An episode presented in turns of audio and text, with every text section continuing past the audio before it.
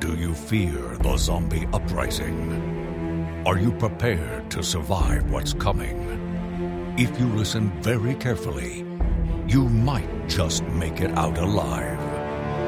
This is Zompocalypse Now.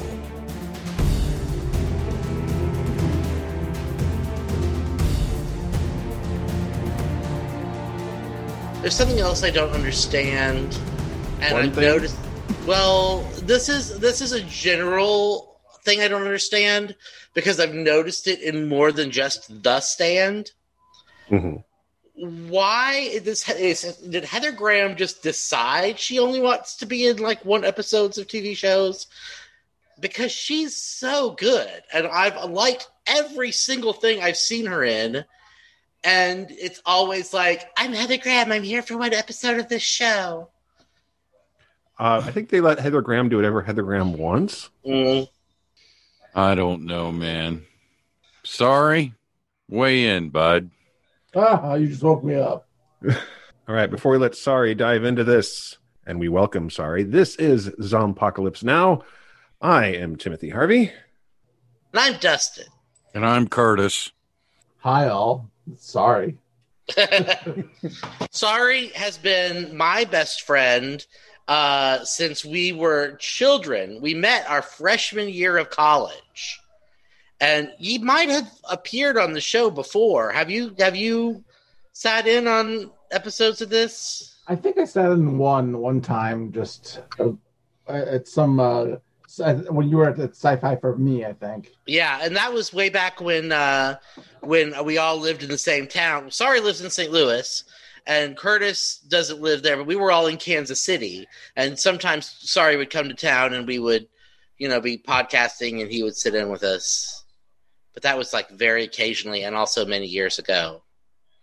And because Dustin apparently has a grudge against Sorry that he's developed recently, he invited him to participate in our look at the stand um, because I'm pretty sure that qualifies under some form of abuse. There's a law somewhere that says You listeners better appreciate what the hell we do for you guys. Yeah, We just sat through two hours of of uh well maybe I can't speak for sorry, but the three of us did not want to do that. So, We felt like say- we had to do it for you. I'd say it was very mediocre TV. I did not. I have no contacts or no knowledge about the stand whatsoever, and I did not enjoy those television episodes we watched tonight. And it's weird because we so what we watched tonight folks was the second and third episode of the stand. And on, in the third episode they give a recap. And the recap is actually everything that's important from the first two episodes. And it takes about 30 seconds. Yeah, and and and uh, Tim goes, "Well, I guess that's all you needed to know. Like that's you're caught up now." that's all the background you need. Sorry that's those are all the high points and the third episode of the three we've watched and this is sort of damning with faint praise i am aware of that. The third episode was the best one we've seen so far in my opinion. It had the best character interactions. It had the best moments that were genuinely leaning into at least the fringes of horror. Mhm. and if they had led off with this episode, if this had been the first episode, considering that they're, that all this everything's happening out of sequence anyway, And yeah, at this point, any of the three episodes we watched could have been the first episode of the show. and I think that if they led off with this episode, we would have gone, okay, this is really odd what they're doing with the story structure. But if we had given up by episode two, we wouldn't have even seen that episode three was Which better. Kind of. I enjoyed this episode more because it introduced characters that I liked more than I of the Yeah, and I have my favorite characters, right? And right. you know, uh, uh, Nick and uh, Tom Cullen and Nick and well, those guys are my favorite characters. They are really good. They are, and and honestly, like in the in the way that the book is structured, and this is what's made me so mad so far about the way that Fran is portrayed. The main characters of the book for the first, probably third, are Fran and Stu and Nick. even Larry doesn't really come become that important until sort of the middle. And the way that they've they've structured the characters, they've put Harold Lauder so front and center. I don't understand. I don't understand why they've done that. And also, it's bad, and I hate it. Just don't like the. I don't like the way they've structured it. It's too confusing because it jumps back and forth through time so much. Could it would it have killed them to take a linear approach rather than try to make it like, like, Pulp Fiction was written by Stephen King? So I'm thinking of this like an editor, right? Uh, and I am not going to do this because I have other things to do with my time. But there's part of me that's tempted to take these episodes apart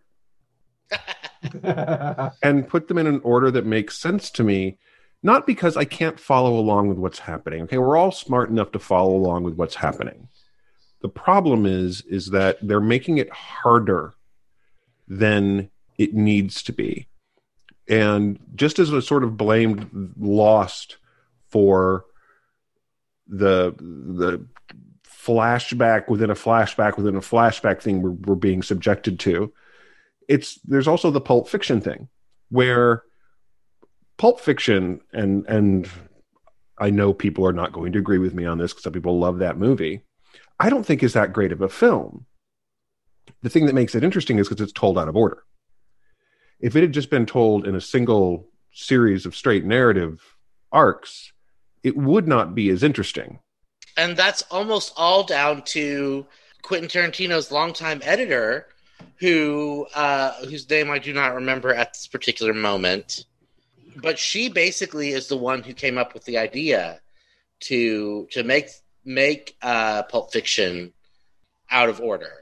And it works for Pulp Fiction, but a lot of people it's just it, you see this a lot with filmmakers. You see somebody eh, M Night Shyamalan comes along and gives us a film with a twist ending, and suddenly a whole bunch of films have to have twist endings. The Blair Witch Project comes along, and everybody's got to do found footage. Pulp Fiction comes along, and and narrative structure goes out the window. And if you do it really, really well, it's great, but it's an art form. And I'm not bashing the editors of this series. They did their job. I'm sure they did it the way they were told to do it. And as oh, aside from the story structure, the editing is just fine. But I really want to sit there and go, okay, this first episode is all about Stu, and it ends with Stu arriving, you know, in Denver, Boulder. And the second episode is all about, I guess we have to have Harold in there too, Franny and Harold. Yeah.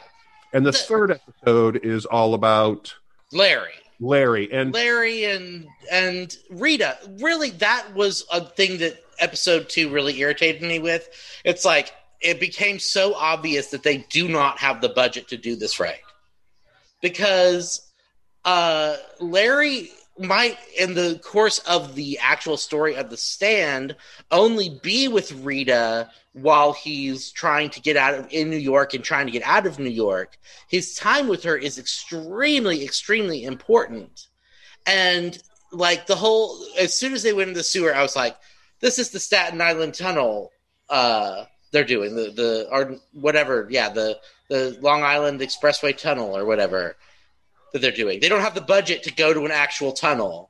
So we're going to be wandering around sewer sets for 15 minutes. as far as the budget went, it was it was painfully obvious to me when uh, Nick walks into Mother Abigail's little room there, and it's just like corn stalks around the door frame. That'll make it look like you walked out of a cornfield, won't it? Well, Good that job. I think is that design guy. Yeah. When you when you budget a show like this, when you've got this, you have to figure out where your money's going to go in which episode, and usually it's the very end. So it's one of those things where you do cut corners all over the place so that you can have your big effects budget hit when it matters. And if you've read the novel of The Stand or you watched the earlier miniseries, then you know that comes at the end. So when we get there, if they haven't pulled the budget off, then well, that's a different story. But I'm not terribly surprised we see the the cutting the corners early on. But I just want to, like I said, I just want to. You could get to the end of the third episode and have all the information they've presented us now, probably more if you cut out some things that don't need to be there. And there's a lot of stuff that does need to be here, by the way. And it would not be bothering me anywhere near as much as how how many flashbacks down are we? I mean, it's it's uh I was Well- literally, I was trying to keep track. It was a distraction from the storytelling. That's why they fucked it up. I'm telling you, nine people can't or six people can't write one series and have it be a cohesive vision. You just how, how you can't.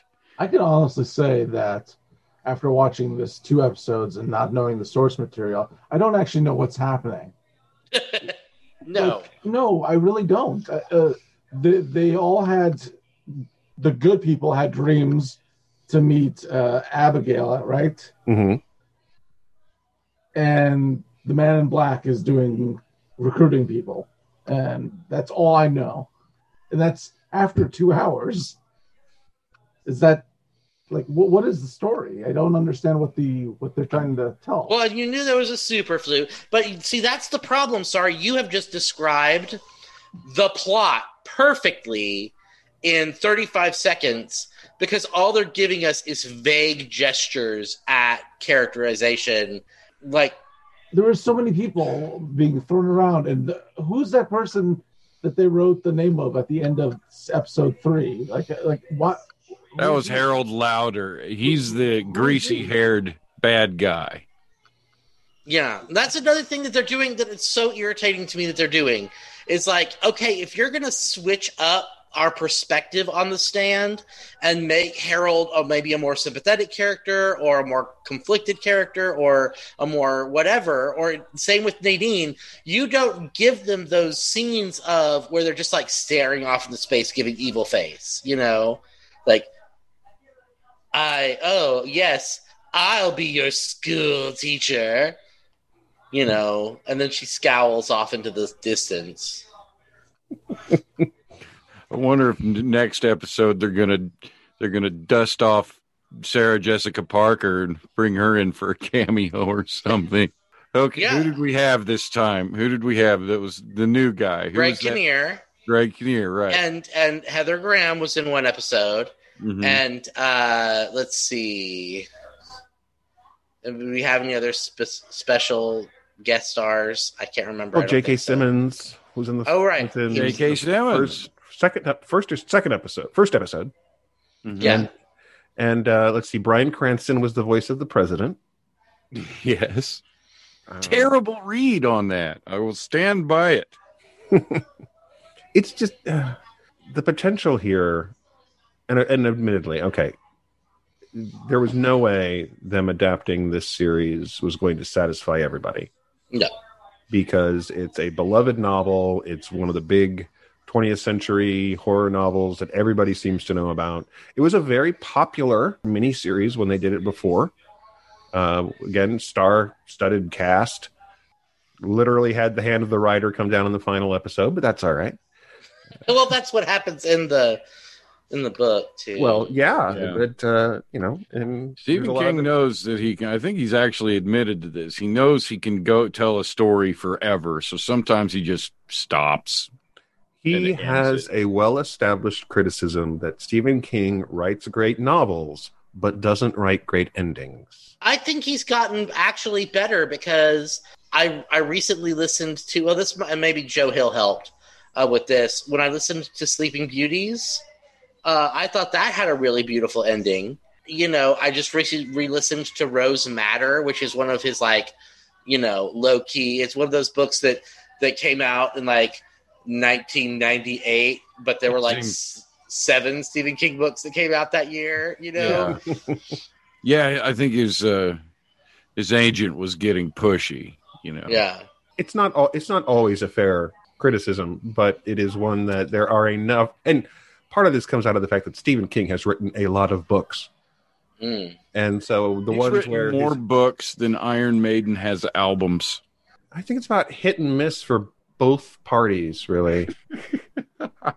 Iron Maiden. I listened eh, to Firestarter recently too, and that is trash. like I remember really liking that book when I was a, when I was younger, when I was like 15 or 16 reading it and I just by the time I was done I was like, "Oh, why?" We'll just have to see what the remake because it's getting one. Uh, looks like when it makes God it to the screen. Damn So- it. Well, what do you expect? Remake. Okay, what Stephen King movie would you like to see remade Um that they haven't yet? Can we, can we remake uh, the the bad remakes? Because Oh, sure. Yeah, yeah, yeah. a, a version of Pet Sematary that actually took the best parts of the first movie and made them less cheesy. I would be you know okay. what? I didn't like either version of the the movie versions and I don't like the book. And so and it's already been done twice. You know, I believe very strongly that remakes should be. I, I don't think you should remake good films. I think you should remake bad films so that you get them right. Well, I think you should wait until the director of the first film is dead, just out That'd of respect. nah. Otherwise, you're Well, spending uh, six months going, "Fuck you! Your movie sucked, and we got to redo it now because you suck." Unless it's a Paul W. S. Anderson um, video game movie, in which case let somebody else do it. Paul W. S. kinda- Anderson has made one good movie, uh, and it was Event Horizon, and everything else is. Did he make the original Resident Evil? He made Yeah. all the Resident Evils. Because I liked the original. I remember me and Sorry went and saw that in the theaters, and we liked it. Well, the first one is a big, dumb action movie, and it's Yeah. fun, but it's a terrible adaptation of the game. Well, hang on. Sorry, what you weigh in? What What do you want to see remade? Oh, the Dark Tower for sure. I, They did. They haven't made a, a movie version of the Dark Tower. I, I don't know Oh. who's told you that they did because that's Oh. a- a- a- clearly a lie. Yeah, it was a fever dream. It didn't happen. You weren't well that week, and No. it's okay. You're better now. No, I like your theory on uh, remaking bad films. That one desperately needs to be remade properly. But And see, could you e- can't make. That's the problem is that you can't make the Dark Tower as a movie. It needs to be a not a single show, movie, no. Yeah, TV show miniseries. Well, and you could even keep the you could even keep the the the main the two main characters. Idris Elba as Roland. I am on board. Matthew McConaughey as Flag. Sure, no problem. Just give them a good script. Yeah. I don't know. I'd probably bag of bones for me. Hmm. I love that. Oh, that I, I only watched one uh, episode of that miniseries, and I was like, nope. Yeah, that's all I could get through too. Um, I love that book, man. It's got a lot going on. And the ending, you're right, it's not the best, but the kind of the journey there is pretty fun. it's not a bad it's, it's not an adaptation of one of his books. And it's i actually quite enjoy the limited series that it was but i want a new version with an ending. I want Yeah. him to redo golden years. Oh yeah, because golden years was actually a really interesting show. And it was only designed to be a miniseries. And it gets to the end and it just stops Ju- and it's like, where's the ending? There's a whole episode missing here, guys. And they never came back and did anything else with it. And I'm just like, but this was this was really good. certainly You didn't what, what does it say? stick the about- landing on the stand. what, yeah, I was going to say, what does it say about the TV series that we were watching that we're talking about something else that's more interesting? Uh, it's exactly what it tells you about the Yeah. miniseries we're watching. And the thing is, is that okay, admittedly, we are three episodes in to a nine episode series, and it could and third episode got better. And then there's you know a scale here. Episode four could be great. Episode five could be fantastic. But the problem is, is it's like we talked about last episode. There was that TV show called Agents of Shield, and enough people gave up in the first twelve episodes because they were terrible to not stick around for the 12 episodes that followed that were good and then the seasons that followed that were good this right. is And since it's not supposed to, I mean, as far as I'm aware, it's only supposed to be a limited series and not supposed to be like season one of an ongoing stand TV series. That's even worse because it makes people like, wh- am I really going to invest? Like The Mist. Uh huh. I forced Tim to watch the entire uh The Mist Hmm. one uh one year for this show. And it was the same thing. It's like, why are we investing this much time of our lives to this concept? Okay, this is better than the mist. Just nominally. No, no, Just no. The mist, the mist was no. This at least has good actors making their way through this story and doing their best with what they've got. The mist did not have enough good actors making their way, and the production value on this is significantly better than the mist. The mist was painful. It hurt to watch that show. This is But- just irritating. Yeah. I'm not actually in physical pain. Wait, wait, they made a Mist TV show? I didn't even know that. Oh, it's so Yeah. bad. They I thought you guys were talking about the movie. I'm like, wait a second, that movie was awesome. No, there was a, there was a Mist TV show, There and they did a not The have Mist. anywhere near the budget they needed.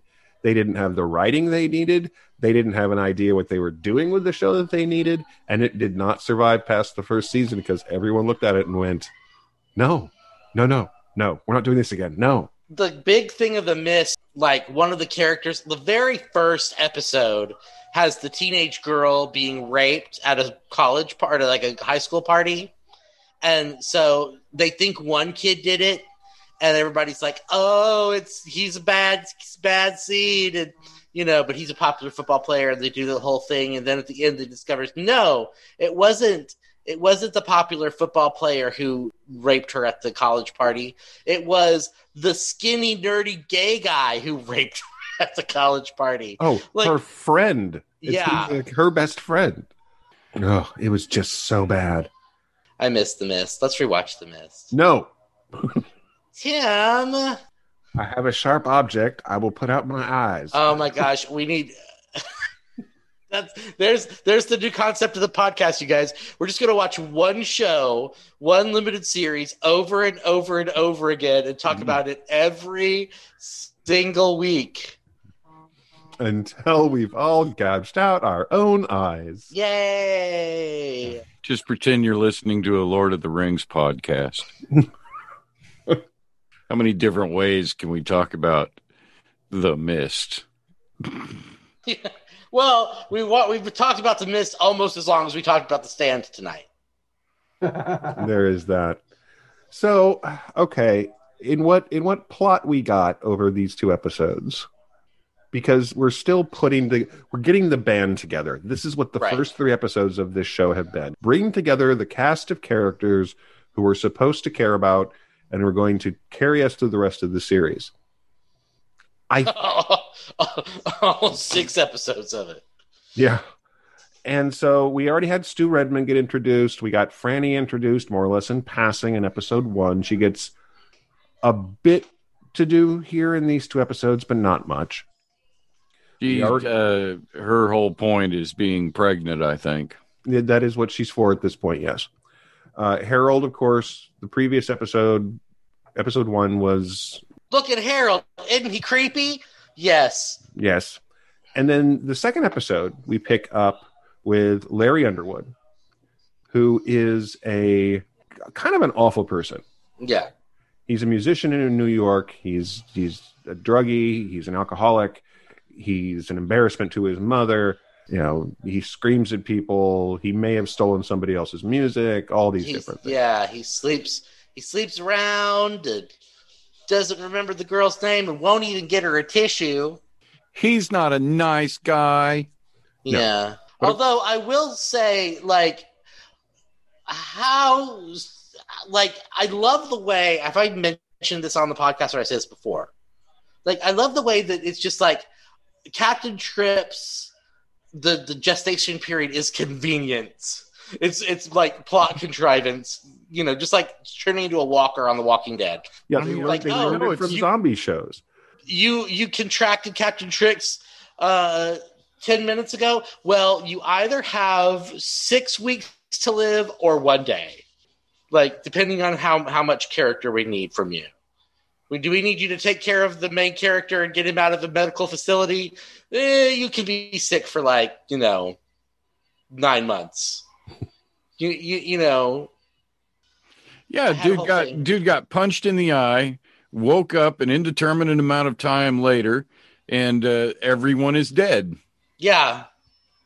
Oh yeah. Nick's And- Nick's whole thing. Yeah, Well- Nick's whole thing. It's like, how long do you get knocked out for?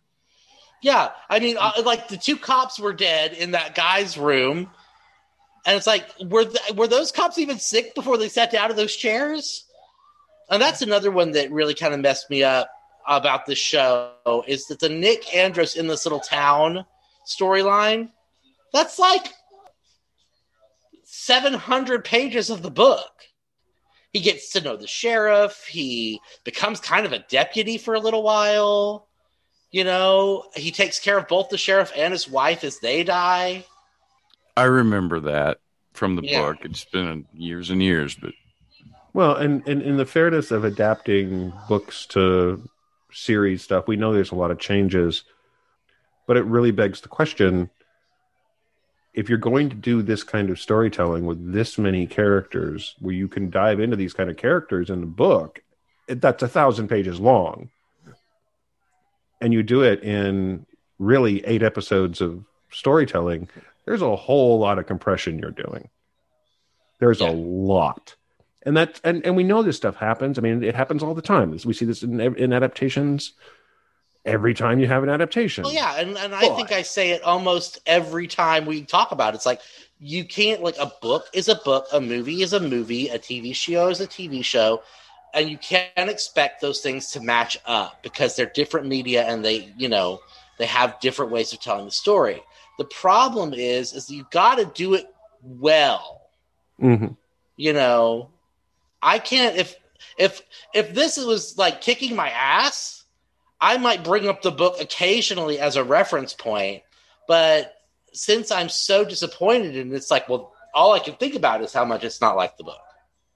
well and i think that we run into the in some ways a problem that we see aside from the variable sickness rate which is a walking dead issue too it's the same time problem that the walking dead has they keep showing us five months before.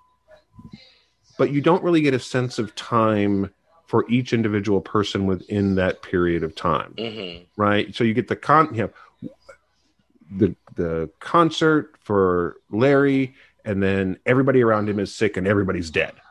Okay there, but there's no real sense of scale to that and then he's wandering new york city on his own. And with nick how long did it you know how were those people in the bar sick before then there's no sense of scale within that story and so when you get to the hospital everybody's dead for all we know everybody in that hospital was sick for weeks but we don't know that Mm-hmm. because we the first time we see the hospital is Nick waking up in it. There's no sense of of rooting this in a time. And if all these so back to the editing thing, if we had 10 minutes with Stu and 10 minutes with Nick and 10 minutes with Larry, and then we kept cycling back through these characters in a linear way, starting with five months ago, and we take them through everybody dying, then you can do your time jump to get to Mhm. everybody meeting each other or, or coming together in the town. Mm, It's just so frustrating. Yes. What's the big difference between the book and the show so far? Okay, so it starts, the book starts pretty early. Like, nobody is sick when the book starts. And this show started with everybody's got the sniffles. You know, so the, and then like some characters, like Fran is the main character of her arc, and Harold is a is a uh, supporting character of Fran's story. But in this, Harold is the main character of Harold's story, and Fran is barely a character in in Stu and Harold's story. Which is interesting because Harold is obsessed with Fran. He's got a crush on her. He wants her. He he wants her. Period. And he's, he's been sexually fixated for a number of years. Yeah.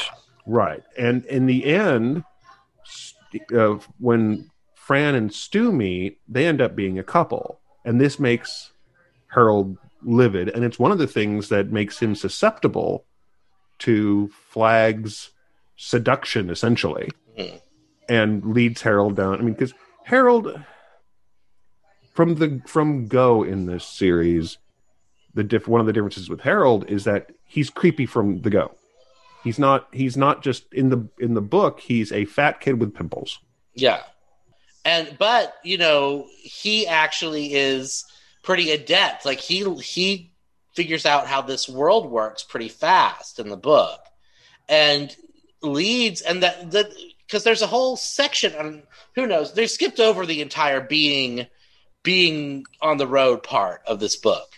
But uh there's a whole section where when Fran and and Stu are kind of falling in love with each other, they have a conversation where Stu says something along the lines of, "Well, you know, he's in love. You know, I I feel bad because because Harold's so in love with you," and she's like, "I don't care what Harold thinks. I and my, you know, I'm I want you.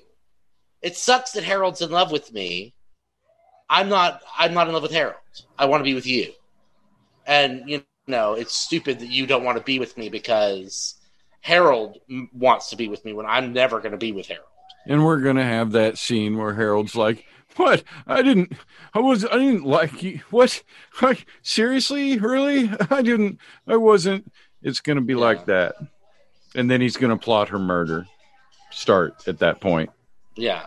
Sorry if the story was told in a linear way you would basically be having this show so far has kind of been the bullet point version of the stand.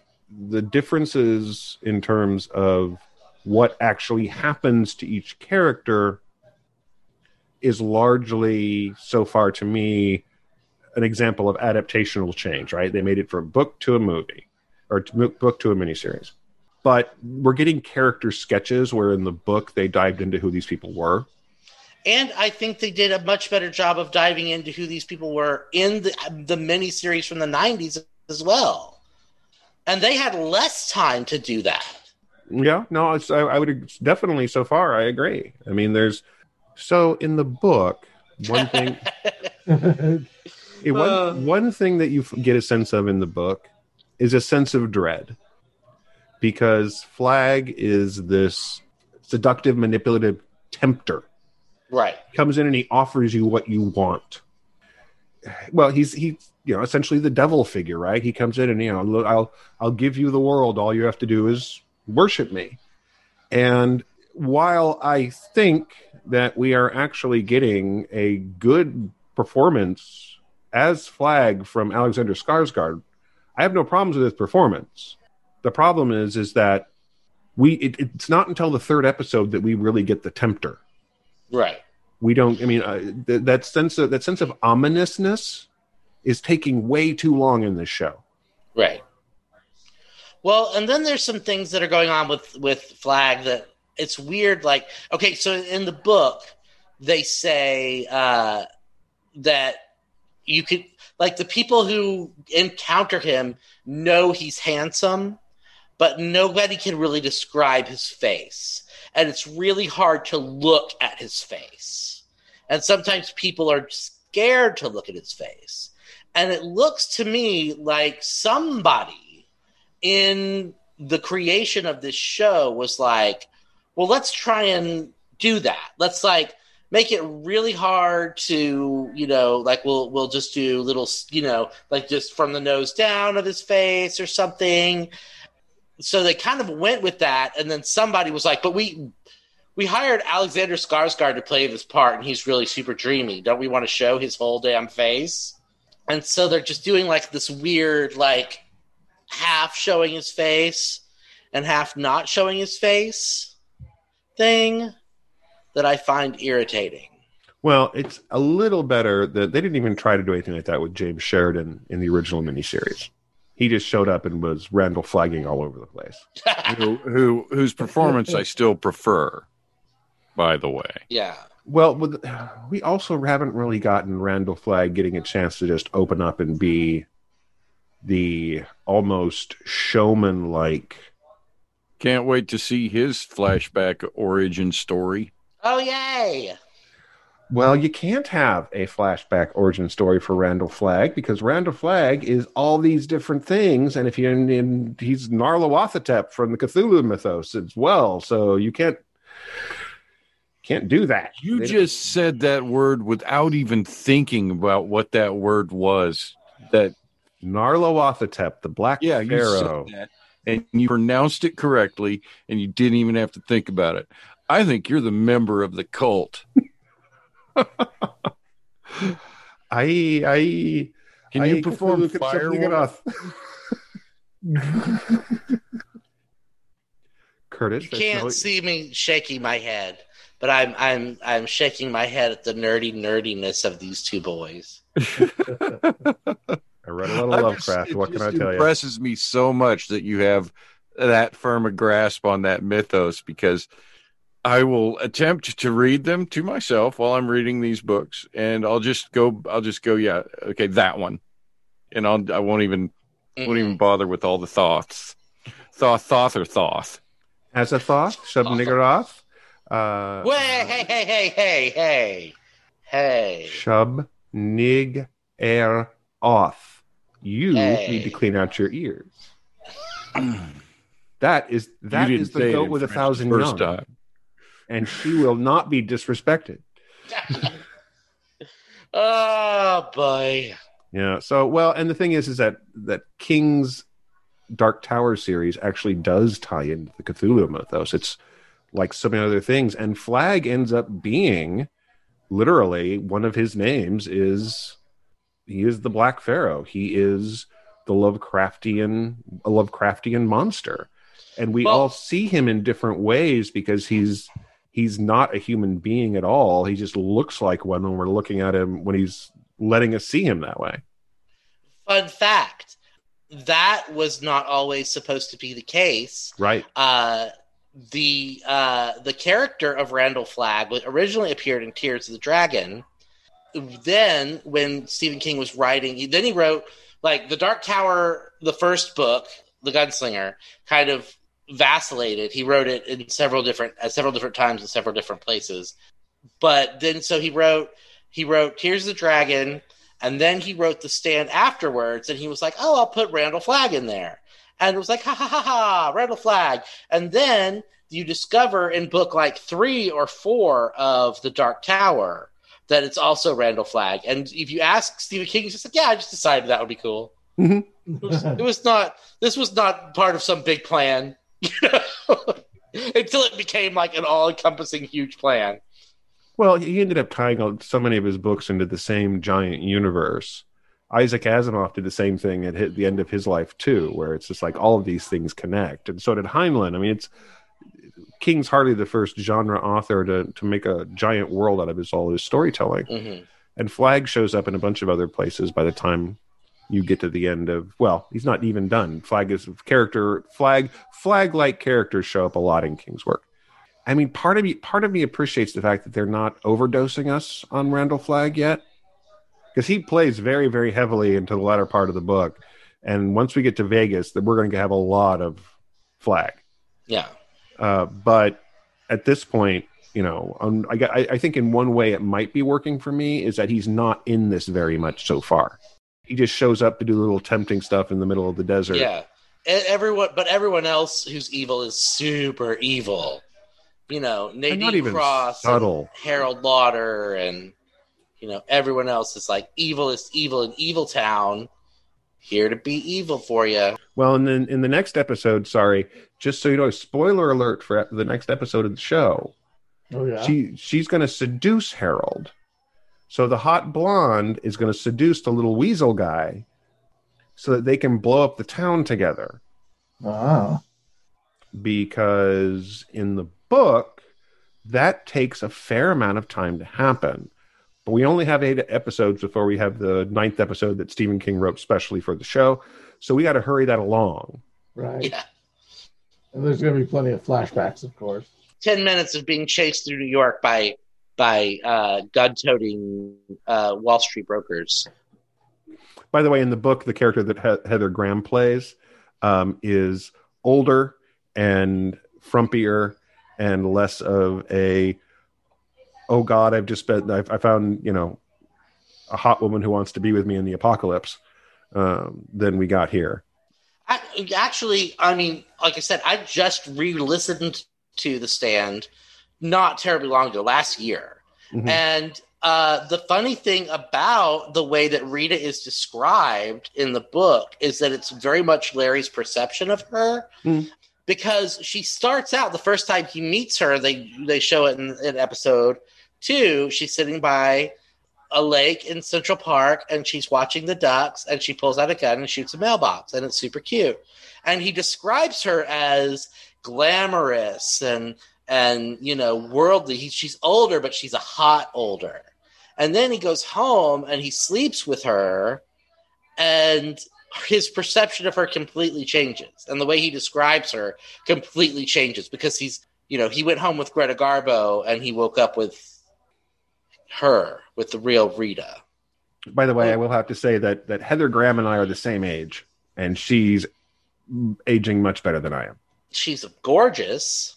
She's fit. and amazing, and she needs to be a thing. Like I don't understand why Heather Graham isn't like a huge thing.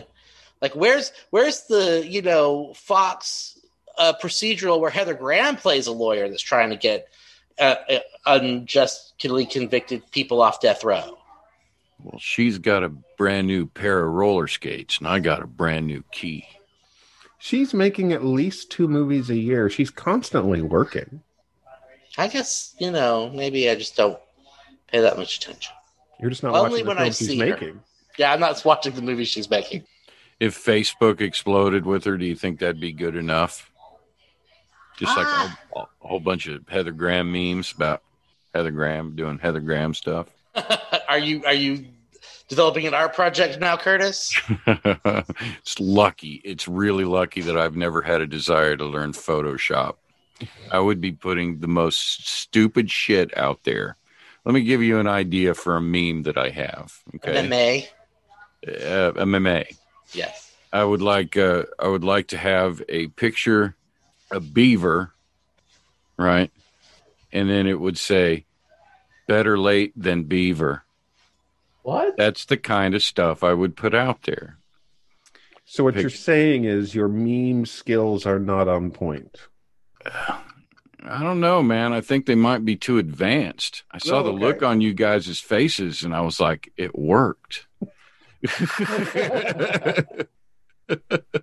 We bow to your superior meme, meme knowledge, Curtis.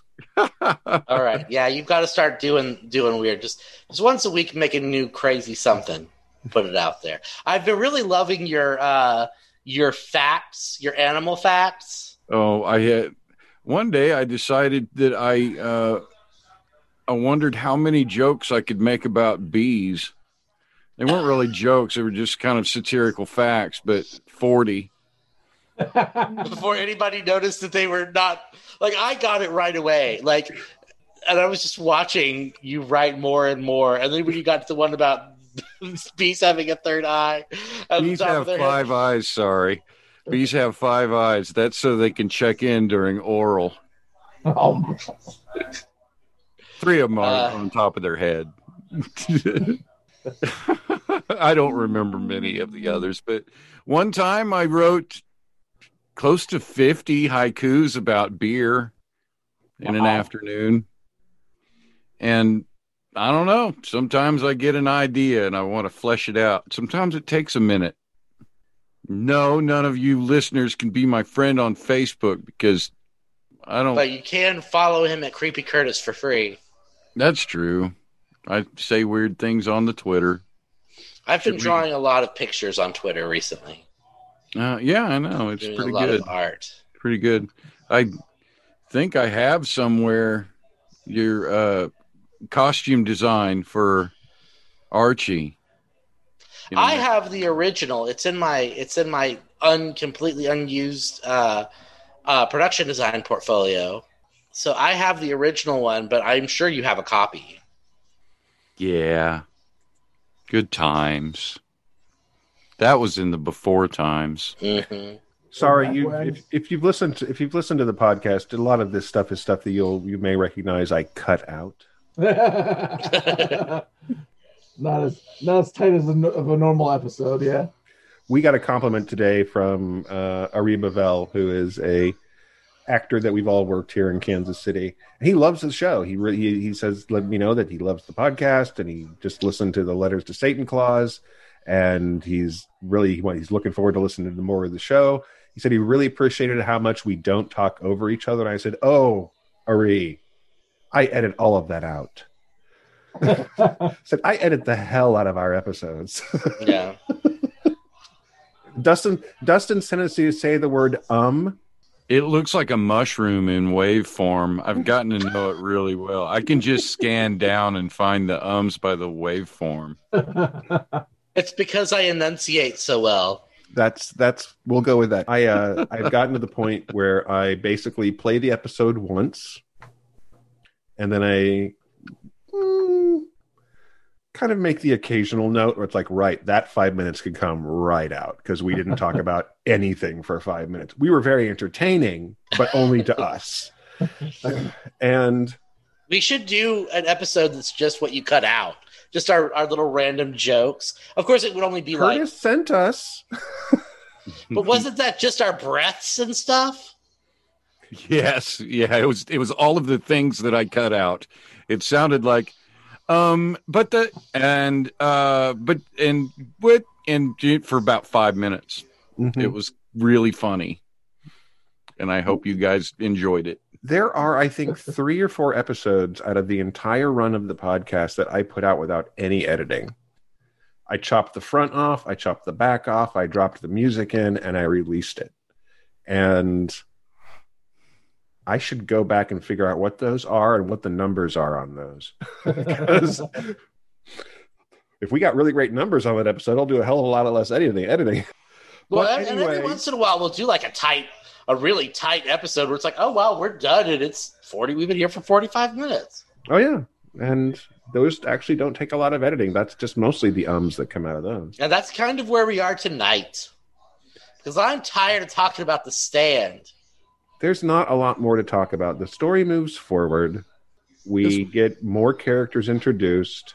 Um, actually, we have one of my favorite exchanges in the episode. I do want to say this: that every time that Greg Kinnear was on screen, I enjoyed every bit of that because his whole interaction with Stu felt very, very natural. And when we got to the the present the present day of the show, he's the guy who's walking around going, "We're really letting some woman tell us that we're the chosen ones." Really? And then she walks in and he's like, "Uh, Are we really letting you? And she's like, Shh, shh, shh. And he's like, Fine. He's like, "Fine." I loved all of that. I, I actually really, really liked that whole sequence. and I did like how they introduced Tom Cullen. I liked that whole scene. That was I- good. I liked that. I liked what else did I like? Well, from the moment that Nick, all of Nick's stuff, from the moment Nick woke up, because there's, I mean, he gets a, before that he just gets in a bar fight and gets beat up, but from the moment he woke up, the you know he goes and he he actually starts taking care of the man who beat him. That tells you super fast what kind of person he is. For sure. and then you get you know and then but then it jumps right into you know tom showing up which is fine because it introduced tom but we when we're talking about not enough character development that's a great shorthand bit for the kind of person nick is but that's one of those places they should have given more time for. Yeah. but tom i the, i i'm not sure how i feel about tom cullen this portrayal of tom cullen. Part of it i like mostly because in the original miniseries it was very it was super cliched. Hmm and this is there's a there's some cliche to this too but it's not It's- anywhere it's near so- as heavy-handed Tom Cullen in the original uh The Stand was so cliched that the guy who plays Tom Cullen is the voice of Patrick Star on SpongeBob SquarePants. Oh yeah, the Mhm. guy from Coach. yeah Yeah. so i like this portrayal better but it's also one scene really so Right. we'll see how it plays out but I think you could lean into it a little more. I think they're playing it a little safe. They have to have the character, but they don't want to be offensive. Like just it doesn't still doesn't feel real to me. It's fun. I enjoy it. I actually enjoy it more. Well, but I it just- mean, his character just seems like he's holding back because They could he's have- scared. You know, they could have had somebody, a, an actual person with Down syndrome, play this role, and that would have, I think, they been. really could have. they Well, Henry- really could have. There They was could a have- blow, there was a blow up about Henry Zaga playing a deaf character. Yeah, I was about to say that. Like they could have had an actual deaf person play Nick Andros. Well, Nick Andros has to speak as well. Right. So that's the They argument that done- was made by the production is that the character is has scenes where he does speak. And a number of Well, I hope they mentioned that. a number of deaf actors pointed out that they actually can speak as well. Hmm. Just because they can't hear doesn't mean they Well, yeah, but learn how to speak. yeah, but You're having a yeah, just but yeah, but there's a weird i think there's a weird it's a double-edged sword of when you come into talking about representation and who can play what kind of character because there's the school of thought that if you are the best actor you should be able to play that character But it's then- a goddamn it's pretend time for fuck's sake. I can't see why people don't get it. It's pretend. You get to pretend to be somebody else. And Except- it doesn't matter. except Curtis, sometimes you're paid to pretend to be someone else. That's right. And when you are being when when like for example, if you were being paid to play a blind actor or a blind person on a show, yeah. and there was a blind actor who could have played that part that didn't get it, it's a weird. You should have thing. been a, like, done a better audition then. Well, so if it, if it was a question of an open set of auditions where you actually had actors in that group being allowed to audition or being pursued for the part, you'd still get into the question of the.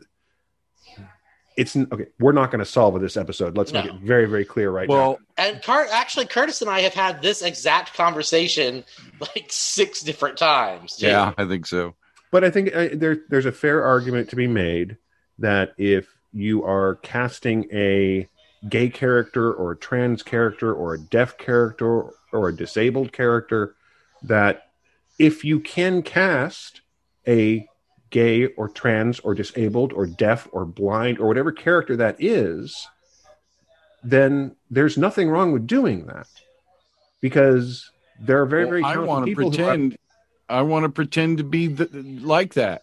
A- well in and that's and that's the thing is that actors want to play people who aren't like them because why else would we be actors? Because we don't want to be ourselves all the time. And i think that that's the the question i think a lot of people have been raising is there are more of more actors in these groups now than there ever were out before in the Mhm. world, right? They're not. Well, I don't see why it should be easier for them to get any role than it is for me. and I don't necessarily disagree with that. There's nobody that's going to cast me as a as a blind dude. I would be terrible at that. But yeah. But the thing is, is that some maybe there, slightly slightly hard of hearing, where most of my lines were "What?" I could probably do that. Mm. There's this great Saturday Night Live sketch that's called "I Can." It's a game show. Uh, it's I can play that. And it's one. Of, it's Idris Elba, and they're like, you know, talking about like characters that they can play. It's it's it's really funny. Look it up. Okay, That was a great right now, story. that was a great story. That was a really great story. To I'm sorry. I, I'm, I'm super distracted by this guy who's taking lead-based paint off of uh, off of this dump truck. he's not with- eating it, is he? No, uh, Okay. he's using uh, a That's citrus-based paint stripper, Hmm. and I, it's just so goopy. doing a Uh, lot of just- scraping and Yeah, a lot of scraping. yeah. Um, see, this is one of those things that gets cut out but I wish that it didn't because I I would be like, folks, if you'll remember, I watch uh, restoration videos while we do this podcast because I can't stand the sight of these people. You know that hand tool restoration guy? Uh huh. Yeah, I bought I one of him. his. I I bought one of his fun That wrenches. sounds far more dirty than I'm sure it is. Yeah. That hand tool restoration guy. He's, he's Sounds- hoot. That Sounds dude's filthy. Well, this guy, all he does is uh, is restore old vintage, like like from the 30s and 40s vintage cars. They're just like basically hot pressed sheet metal, Mhm. and they're just it's just so cool. All right, let's wrap this up. we've we've all right so the storyline moves forward things happen i think we're getting to a point oh we forgot to mention that flag makes an appearance in by a guy gets crucified and sent to them essentially to be his messenger and uh in in a relatively well done scene yeah, and and so we know they know that flag is coming and yeah. so I guess things are happening. Next episode, we're going to get a seduction scene. And um, in theory, at some point, the story's going to kick into high gear, right? Right? Yeah. If you enjoyed us kind of trying to figure out if there was something nice we could say about the stand this week, um, you can find us on Facebook. You can find us on Twitter. You can find us on podcast.com and Apple Podcasts. We imagine you listened to us on one of those platforms. You can leave us a comment. You can leave us a rating. Those are nice things to have, and they help other people find the show, which, of course, we'd love to have more people listen. We appreciate all of you who do listen. I was looking at our numbers and really rather pleased with some of our listen numbers. We'll, we'll take it. Thank you guys for listening. We appreciate it. And uh, we'll do this again in another week. Sorry, so great to have you on the show. We're I'm sorry we brought you on for the stand, but now you have to come back and suffer with us for the remaining episodes in the in the stand series. You know that, right? Dustin Oh, God. explained the rules, right? oh Oh, God, did no, I not didn't. mention that? Yeah, Oh, I God, you're you have to watch the rest of the stand with us. You're trapped. There's no escape. Sorry, you're Oh. ours now. Uh, One of fine, us. it was One of us. One of us. I'm, I'm going to definitely need you guys to explain to me what's happening, who these people are. Because We'll have we'll have that. alcohol next time. Oh, excellent, excellent. I'll be Actually, you will have to have your own alcohol since we all live hundreds of miles away from each other. I was gonna drink a beer Okay. tonight, and I forgot. I'll have alcohol next time. You guys are on your own. I, I, I uh, think we'll all be fine. I'm gonna say goodnight. I'm also going to say goodnight. All right. Thank you, Dustin. Thank you, Tim. Thank you, Curtis. Thank you, Tim. Thank you. Sorry. Thank you so much for listening. We really appreciate it. And we'll be back again in another week with our next episode of Zompocalypse Now.